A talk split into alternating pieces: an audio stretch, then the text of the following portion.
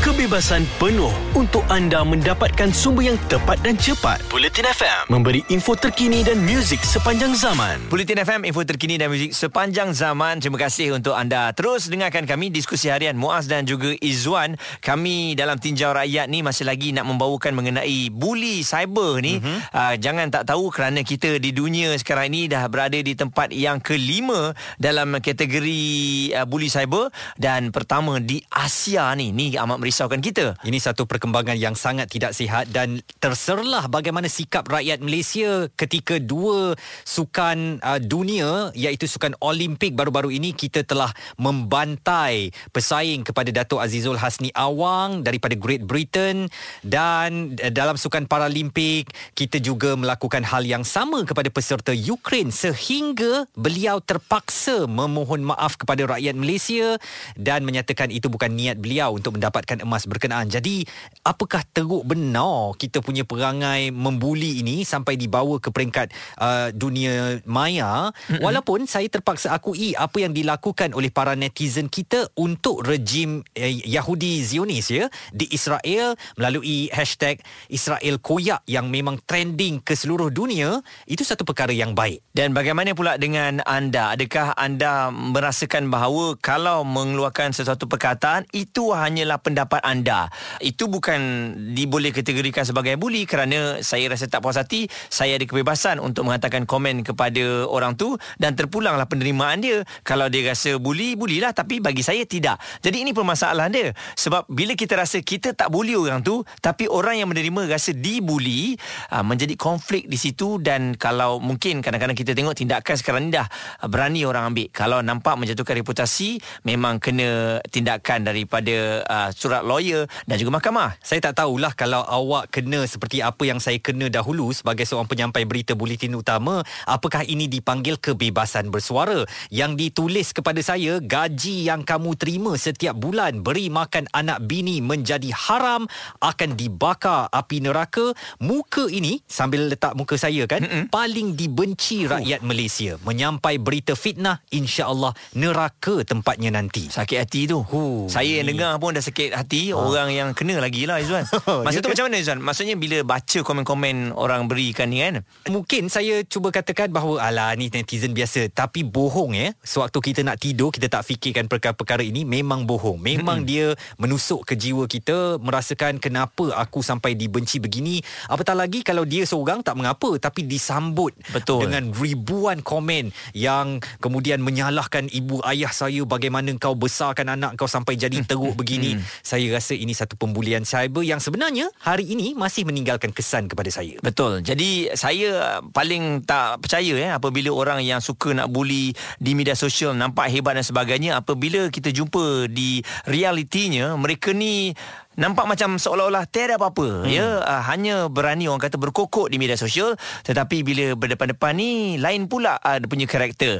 Uh, memuji kita lebih-lebih. Tapi di sebaliknya kalau di media sosial tu mereka lah yang kaki kuat kutuk kita. Jadi itulah kalau kita tengok bila di luar negara kita pergi hu seumpama macam nak pergi perang ni. Hmm. tapi adakah betul-betul kalau kita dah diberikan senjata ah sila pergi ke luar negara pergi perang adakah kita berani atau tidak? Awal tadi kami menemu ramah Siraj Jalil ya. Beliau adalah presiden Persatuan Pengguna Cyber Malaysia MCCA dan kami bertanyakan patut tak diterapkan silibus pendidikan mengenai cyber di peringkat sekolah? Jelas dan terperinci supaya anda tidak ketinggalan Bulletin FM info terkini dan muzik sepanjang zaman. Senang sekali anda masih lagi terus bersama Bulletin FM, info terkini dan muzik sepanjang zaman. Diskusi harian Muaz dan Izwan temankan anda dan petang ini kita bercakap tentang bully cyber. Awak pernah tak menjadi mangsa bully cyber? Sebelum Muaz jawab, uh-huh. saya ni memang mangsa bully cyber lah ketika menjadi seorang penyampai berita di Bulletin Utama dahulu ya. Apa yang orang cakap tu Izwan? Eh macam-macam lah yang diorang katakan kepada saya sehingga kadang-kadang saya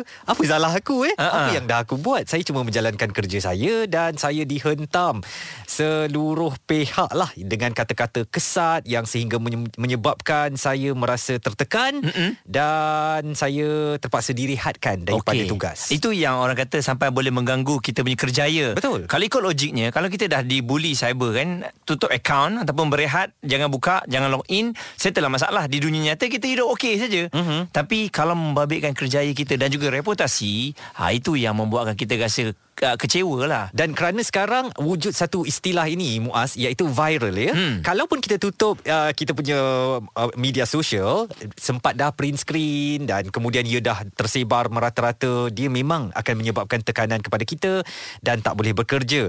Apa tindakan yang boleh saya ambil jika saya dibuli secara cyber? Kita nak teruskan perbincangan kita bersama dengan uh, Siraj Jalil. Beliau adalah Presiden Persatuan Pengguna Cyber Malaysia atau MCCA.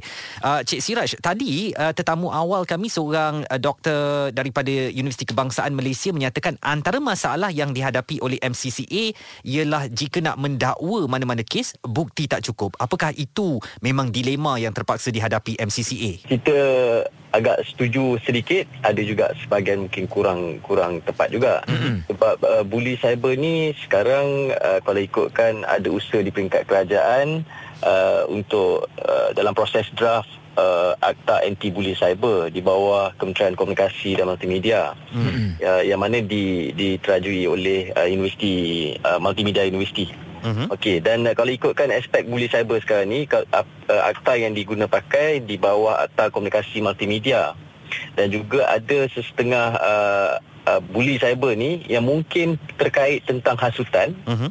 Jadi ada akta lain yang diguna pakai seperti penal code dan sebagainya. So bully cyber ni uh, dia asalnya mungkin satu bahan uh, meti- uh, medium untuk meluahkan uh, satu naratif lawak kepada individu-individu tertentu Hmm. dan sebenarnya impact dia sangat besar bully cyber ni dan kita boleh tengok uh, ranking uh, netizen Malaysia ni dalam dunia memang agak dari sudut carta tu memang kita tengok memang menarik lah kan kita kelima dalam dunia Betul, ha? statistik 2018 Mhm. 2018 ni 2021 ni tidak ada lagi statistiknya Mhm. dan kita berada di kedua tertinggi di dalam Asia Oh, oh. yang mana mungkin tahun ni angka itu berubah sebab kita tengok bagaimana reaksi uh, rakyat Malaysia disebabkan uh, beberapa isu tahun ni Mhm. ditambah pula uh, masa yang banyak sebab kita kena lockdown kat rumah Uh, sehingga yang bulan 2 hari tu kita tengok uh, uh, sorry bulan uh, beberapa bulan yang lepas uh, berkenaan Israel sebagai contoh Israel koyak. react uh, kepada itu sehingga uh, perkataan koyak itu dijadikan satu hashtag Hmm. di seluruh dunia Betul. Uh, kemudian yang terbaru ni kita tengok bagaimana uh, netizen kita mengecam uh, perwakilan uh, daripada Ukraine.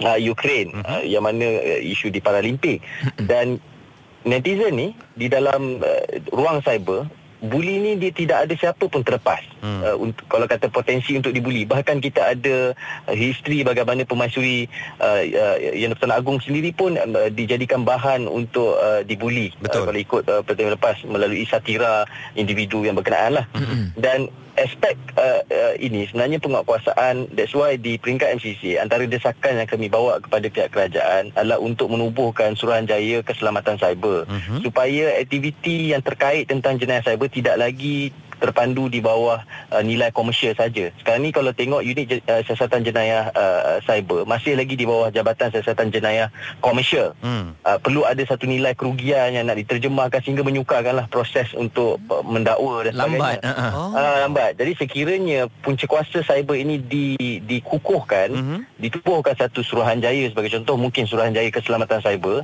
dirangkumkan segala bentuk dari sudut perlindungan data peribadi termasuklah jen, uh, bully cyber ni dilabelkan juga sebagai satu jenayah. Hmm. Uh, jadi dia akan memberikan satu uh, perasaan yang lebih takutlah kepada Betul. orang ramai untuk tidak simply nak membuli. Dan aspek buli ni bukan hanya kita je dewasa ni yang boleh tekanan. Bayangkan budak-budak main uh, game kan di platform Hmm. e-sport ada Betul. Mobile Legend ke Hmm. apa-apa. Uh, elemen bully cyber tu dah dah dah berada di di peringkat uh, itu. Ah. Dan uh, ka- memandangkan negara kita tidak boleh lari daripada memberikan akses internet kepada peringkat terendah. Hmm. Sebagai contoh darjah satu perlu akses uh, untuk PDPR. Hmm. Mereka terdedah juga dengan bully cyber ni di mana mereka bila ada akses ke internet maknanya berpotensi untuk mereka tu melayari media sosial. Hmm. Uh, dan di situlah uh, mereka akan mula belajar. Apa yang saya risau di peringkat MCC ni, kita risau benda ni menjadi amalan dan budaya kekal Betul. dalam rakyat Malaysia. Betul. Kalau Betul. dia menjadi budaya kekal, kita perlu risau generasi anak-anak kita Mm-mm. ke hadapan ni. Betul. Kalau Mm-mm. kita sekarang ni pun macam uh, Muiz tadi mungkin pernah jadi mangsa, Mm-mm. uh, bayangkan anak-anak kita nak mengharungi situasi itu dalam satu tempoh yang mana kebergantungan terhadap ruang cyber itu terlalu tinggi. Mhm. Uh, that's why uh, mungkin ada uh, kepentingan yang diletakkan di bawah Kementerian Komunikasi Multimedia itu sangat tepat dengan uh, mewujudkan akta anti bully cyber dan alhamdulillah pihak MCC pun terlibat dari sudut uh, mendraft akta itu Uh, dan mungkin kita tengok uh, sidang uh, Dewan Rakyat yang akan ke hadapan ni mungkin akan ada usul itu dibawa dan dibentangkan uh, draft itu di dalam uh, Dewan Rakyat insyaAllah. Mm-hmm. Yang amat merisaukan kita, saya ingat uh, kita punya kajian itu adalah pada yang terbaru ni. Rupanya 2018 pun kita dah pegang ranking tu. Jadi Betul. amat merisaukan kita untuk tahun ini kalau kita dapat nanti uh, resultnya. Jadi adakah uh, Cik Siraj rasa patut kita ada pendidikan khas mengenai cyber ni perlu dipergiatkan ataupun dipertingkatkan lagi di peringkat sekolah? Betul. Dia melalui literasi cyber. Saya buat penulisan uh, dalam uh, sehari uh, semalam dan juga uh, dua hari lepas melalui bernama dan berbagai surat khabar yang lain. Uh, pentingnya literasi cyber ini supaya naratif pendidikan kepenggunaan cyber itu berada di peringkat mana pengguna itu wujud. Hmm. Contohnya kalau ikutkan kepenggunaan cyber ni seawal budak tu baru lahir pun. Mm-hmm. Kita dah dedahkan dengan YouTube bagi, pada kanak-kanak tadi Betul. dan uh, informasi yang tiada batas mengikut tahap kesedaran ibu bapa. Hmm. Kalau ibu bapa tu takut anak dia cerdas dia takkan bagi. Hmm. Mungkin umur 5 tahun 6 tahun baru dia bagi. Tapi secara umum kesedaran ibu bapa terhadap ancaman dari sudut seperti bully cyber dan jenayah cyber yang lain masih di tahap rendah. Kalau ikut walaupun ada statistik mengatakan ada kesedaran tapi kesedaran itu masih di tahap yang rendah. So uh, dari sudut pendidikan kami mencadangkan supaya silibus wajib sudah patut diwujudkan hmm. di peringkat rendah dan menengah. Uh, maknanya kita dah ada mungkin either dia diserapkan dalam subjek uh, civic ataupun ada subjek ICT khusus bukan hanya isu tentang uh, kawalan dari ataupun keselamatan cyber bahkan mungkin ada pendidikan lain berkenaan coding. Kanak-kanak sekarang ni dah memang terdedah dengan internet perlu tahu asas coding di peringkat sekolah rendah sebagai contoh. Jadi dia ada manfaat yang pelbagai. Pelbagai dari sudut uh, kebaikan pembangunan ICT itu. Bahkan mungkin satu lagi pentingnya dari sudut kawalan keselamatan kepenggunaan cyber itu sendiri. That's why di MCC ini bawa terma kepenggunaan cyber dan terma kepenggunaan cyber ini masih masih di tahap rendah. Orang rasa guna telefon tu dia pengguna telefon. Hmm. Dia guna laptop dia pengguna laptop but actually the whole gadget hari ini well connected dengan ruang cyber. Betul. Dia adanya adanya peranti digital peranti cyber itu dan adanya hubung dengan uh, hubungan dengan internet maka akses kepada ruang cyber itu sangat jelaslah kepada semua pengguna. Uh, kami ucapkan selamat menuju jaya kepada MCCA dan memang kita benar-benar berharap akan ada satu tindakan lebih konkret diambil oleh kerajaan untuk membendung masalah buli cyber yang menghancurkan imej baik Malaysia di mata dunia terutamanya. Jadi itu dia kita lihat uh, secara keseluruhannya anda semua ya bersama dengan kami ni kena ambil cakna mengenai perkara ini. Jangan kata pegang handphone saya tak boleh cyber. Mm-mm. saya pegang handphone ni sebab kena uh, kena ada handphone lah. Mm-mm. WhatsApp semua daripada handphone. Tapi secara tak langsung tiba-tiba kan mungkin anda um, ada kita dengar didakwa oleh kerana menyebarkan fitnah dan sebagainya kenakan orang. Uh, itu benda-benda yang kita tak tahu alih-alih kita ditangkap. Betul. Macam saya kalau tanya dekat Muaz kan dan saya, Muaz boleh tak awak bagi tahu saya tentang ni. Izwan, kau ni dah lah pendek, kau ni dah lah tak handsome kau ni. Ah sebenarnya awak sedang membuli cyber saya walaupun Mm-mm. mungkin awak rasa betul nak bola gurau ha. ha kan. Jadi nasib baik saya tak cakap macam tu. tu Izwan sendiri cakap. Ha jadi untuk anda kejap lagi kita akan terus uh, bersama dengan anda update kes terbaru COVID pada hari ini. Terus bersama kami Bulletin FM info terkini dan muzik sepanjang zaman. Jadi ayuh anda yang nak memberikan pandangan ini platformnya dalam tinjau rakyat talian kami 0377225656 nak WhatsApp pun boleh 0172765656. Kita bincangkan di Bulletin FM info terkini dan muzik sepanjang zaman. Ada kepentingan anda di sini untuk mendapatkan berita secara tepat dan pantas. Dua anggota polis maut bertindak atau berlakon sebagai bangsa yang perlu diselamatkan. Operasi mencari dan menyelamat SAR. Bulletin FM, info terkini dan muzik sepanjang zaman. Dengarkan Bulletin FM, info terkini dan muzik sepanjang zaman di radio ataupun di saluran 72 My TV pun boleh dan juga di aplikasi Audio Plus. Kalau kita lihat eh, antara cadangan yang harus dibuat adalah literasi cyber ya iaitu subjek yang harus diletakkan di sekolah. Maksudnya mm-hmm. awal-awal lagi anak-anak kita telah pun didedahkan bahayanya kalau kita ni menjadi seorang pembuli dan bahaya juga apabila kita dibuli. Dan kadang-kadang kita tak sedar bahawa budaya buli ini mula subur di kalangan anak-anak kita kita yang giat main game sekarang kerana seperti Muaz terangkan tadi dalam game online terutamanya ada mereka yang berkuasa ni akan terus menunjukkan kuasa dan menekan mereka yang lemah. Kita ada seorang pemanggil Syarul dari Marang Terengganu. Uh, mungkin anda nak kongsikan pandangan anda tentang buli cyber pada petang ini. Syarul. Buli cyber ni uh, memang wajarlah kalau apa ni dihadkan uh, apa ni yang 18 tahun ke bawah ni. Mm-hmm ada yang permainan-permainan yang main tu kadang-kadang boleh menyebabkan bunuh diri, uh, cabaran apa pelik-pelik suruh gunting lidah macam 2 3 tahun lepas kan. Hmm. Kadang-kadang bukan setakat itu je, kadang-kadang yang bahagian komen pun sama juga tu. Dia pergi komen orang yang dia tak kenal pun. Hmm. Tapi komen seolah-olah hamba Allah tu musuh nombor satu dia lah. Betul. Hmm. Dengan makian dia, cacian, hmm. laan dia, ha, pelbagai lah. Hmm. Jadi ha, macam Cik Syarul sendiri ada tak cara tersendiri untuk yalah nak mengekang anak-anak daripada ha. dibuli dan sebagainya? Ya, ibu bapa pun boleh mainkan peranan juga. Contohnya hadkan dia punya waktu. Anak saya tu ada had, dia hadkan waktu dia. Hmm. Ha, waktu bila boleh bermain, waktu bila tak boleh. Hmm. Dia hadkan waktu lah. Jadi had ha, waktu tu berapa berapa ha. lama kalau boleh Cik Syarul ha, Macam anak saya tu satu hari sejam paling lama pun kadang-kadang ha, satu jam setengah. Okey. Ha, paling lama pun kadang-kadang dua jam lah. Lepas tu ha, kita kawal balik lah. Kita suruh buat pelajaran dia mungkin setengah ibu bapa kata mudahnya. Kalau lah aku boleh kontrol anak aku kan dua jam aja sebab lepas tu dia merengek dia nak minta main kan. Macam mana cik? Saya rasa begini melentur buluh. Sebab saya tengok budaya ibu bapa waktu saya duduk di kedai-kedai makan dia tak nak anak dia bertanya itu ini dia bagi telefon. Hmm. betul. Ha, supaya sedangkan bertanya ibu bapa ha, berinteraksi bersoal jawab dia boleh menyebabkan sel-sel otak itu berhubung. Mm-mm. betul tak? Betul. Kan? dia sebabkan tak nak bagi tanya disebabkan tak nak dengar menangis, ah, bagi telefon. Mm-mm. Selesai masalah yang... kat situ lah kononnya. Ha, itu pandangan Syarul dari Terengganu yang minta ibu bapa untuk hadkan tempoh anak-anak memegang gadget dan bermain uh, video uh, secara online. Mm-hmm. Memang saya fikir ini saranan yang selalu dibuat. Tetapi saya masih tak faham eh kenapa kadang-kadang ibu bapa masih lagi membenarkan anak-anak sebebas-bebasnya untuk pegang gadget tu. Sebab kita sendiri pegang gadget Izwan. Mm. Kalau kat kedai makan contohnya saya sendirilah eh kadang-kadang bila saya tengok telefon, saya bila terpandang anak saya pun tengok telefon saya rasa macam ini tak boleh. Saya rasa macam tak patut benda ni jadi. Jadi saya sendiri yang akan ambil telefon lah. Sebab kalau kita biarkan dia pun akan uh, leka dan kita pun terleka dengan kita pun kat media sosial kita juga. Betul. Uh, jadi uh, isteri kita pun sama. Jadi lama kelamaan memang perkara itu akan jadi kebiasaan. Dan akhirnya bila kita nak ubah jadi susah. Saya sangat merasa kesihan kepada keluarga yang apabila makanan tiba di tempat meja makan mereka tu eh ramai-ramai ambil gambar. Wah hmm. ambil gambar video tu TikTok lah Insta story lah. Dan uh, uh, satu minit kemudian semuanya diam bersama gadget masing-masing Betul. untuk update dan dan kemudian itu ah waktu makan lah okey mm-hmm. mari makan dan makan semua dah settle okey balik mm-hmm. di mana momen kebersamaan keluarga eh mm-hmm. apabila kita telah menggantikan diri kita dengan uh, insta story kita ataupun media sosial kita yang Betul. lebih penting lagi berbanding waktu bersama keluarga lepas tu kita tertekan sebab ada orang uh, komen kata alah tempat ni kita dah makan dah mm. dan kita tak rasa special dan sebagainya jadi Betul. perkara ini harus dihentikan dan bagaimana pula dengan uh, cara anda komen anda boleh telefon kami 03 7722 5656 ataupun boleh WhatsApp kepada kami di 0172765656. Terus bersama kami Bulletin FM, info terkini dan muzik sepanjang zaman. Bulletin FM, terkini, relevant dan penting untuk anda. Info terkini dan muzik sepanjang zaman.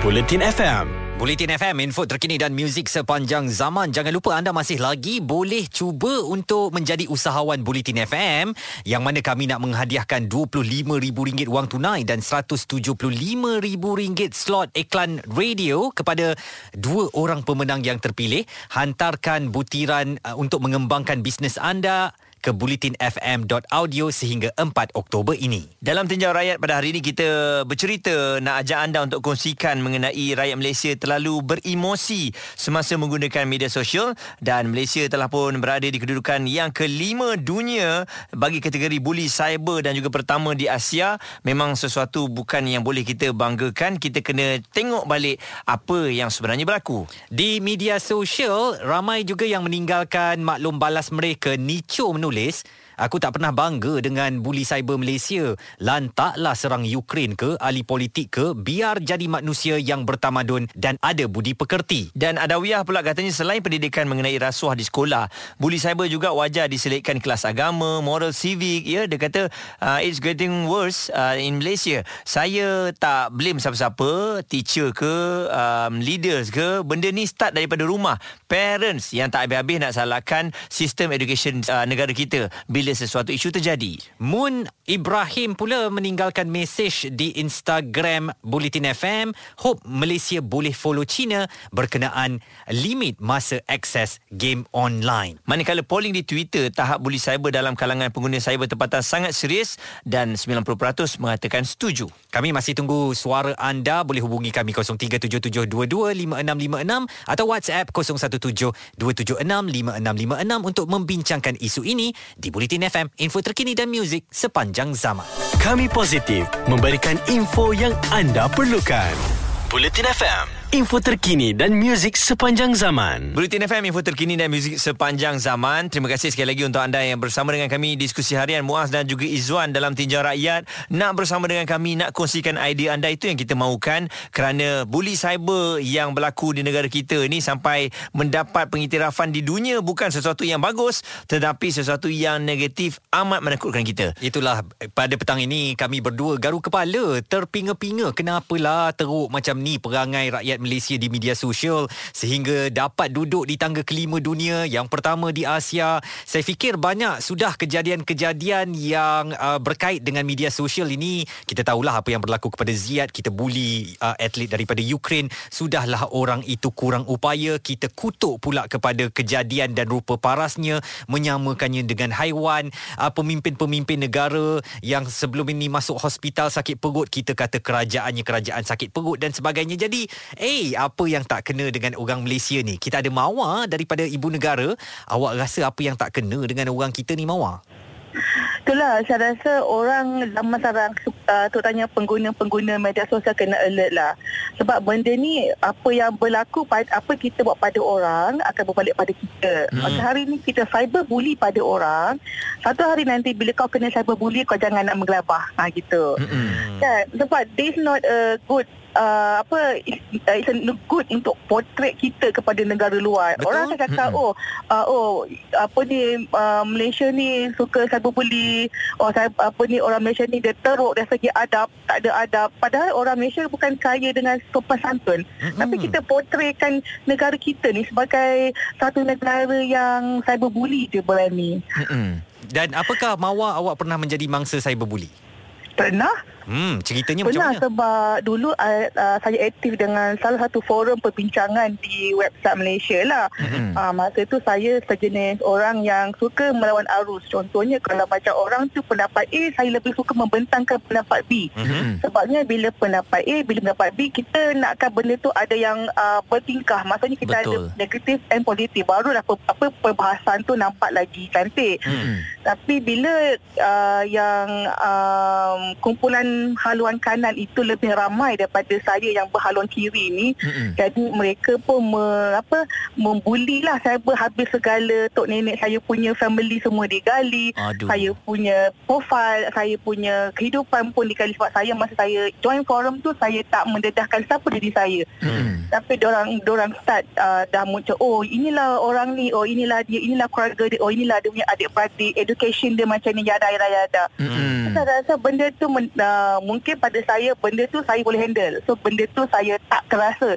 Tapi macam mana kalau benda tu jadi kepada orang yang mempunyai low self esteem. Maksudnya dia orang yang suka or, ataupun orang yang cepat tertekan dengan benda-benda macam ni walaupun di alam maya. Mm-hmm. Dia akan rasa diri dia tak berguna, dia akan rasa diri dia useless dan dia akan membentukkan orang tu jadi orang yang bangsa tu lah. Dia akan menjadikan yang uh, mangsa tu tu orang yang lebih teruk mungkin dia akan jadi orang yang heartless dia Betul. akan jadi orang yang orang yang pendendam orang yang dah tak percaya pada siapa-siapa yang mangsanya orang yang tak yalah, mangsanya orang yang tak ada kena-mengena terpaksa hadapi benda yang macam ni Tadi awak kata orang yang ramai ni selalunya dia akan memakan orang yang sikit. Ha, jadi Betul. itu antara contoh-contoh pembuli ni bila dia ada Hmm. geng dia akan seronok membuli orang yang lemah dan bagaimana awak setuju tak kalau yalah kita diberikan had penggunaan untuk media sosial bukan saja fokus kepada 18 tahun ke bawah tapi kita yang dewasa ni pun. Hmm. sebenarnya lama di media sosial.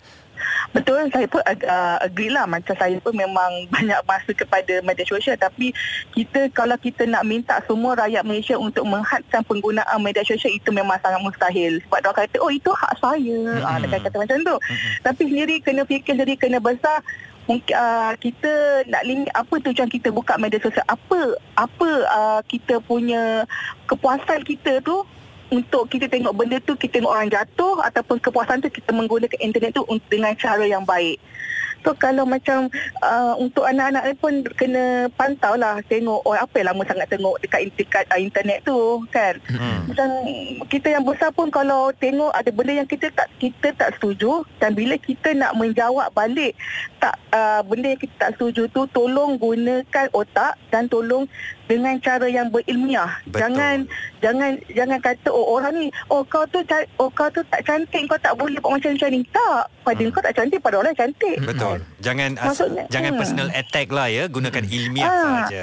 Bila kita bila kita membahas orang dengan menggunakan self personal attack, itu akan dapatkan kita ni bodoh sebenarnya. So, mm-hmm. say, so, kalau kita membalas atau, atau membidas orang dengan kita punya fakta, itu lagi mendapat kita lagi, lagi matang. Jadi kalau kita lihat secara keseluruhannya orang Malaysia ni faham hmm. tentang bully cyber ni jangan buat, jangan lakukan, jangan berikan komen-komen yang bukan-bukan. Tapi kenapa kadang-kadang kita terlepas juga dan uh, data dah menunjukkan bahawa kita menduduki ranking yang atas untuk bully cyber ni. Jadi di kesempatan ini saya rasa memang kita kena lihat balik diri kita untuk kita hentikanlah perkara-perkara yang tak perlu. Kita jangan komen. Benda yang kita tak tahu jangan pura-pura tahu. Benda yang kita tak suka jangan nak pura-pura suka. Dan saya nak sarankan kepada kita apabila berada di media sosial, Twitter sebagai contoh gunakan bahasa yang baik. Saya tak minta anda gunakan bahasa formal ya, tetapi bahasa cacian, bahasa yang mencarut memang akan trigger kepada tindak balas orang lain dan di situ akan mewujudkan budaya mengasari, kasar mengasar antara satu sama lain. Akhirnya itulah yang memburukkan dan terus menempatkan Malaysia di ranking tinggi dalam pembulian cyber di dunia. Kita hentikan sekarang. Terus bersama kami di Bulletin FM. Kebebasan penuh untuk anda mendapatkan sumber yang tepat dan cepat. Bulletin FM memberi info terkini dan muzik sepanjang zaman.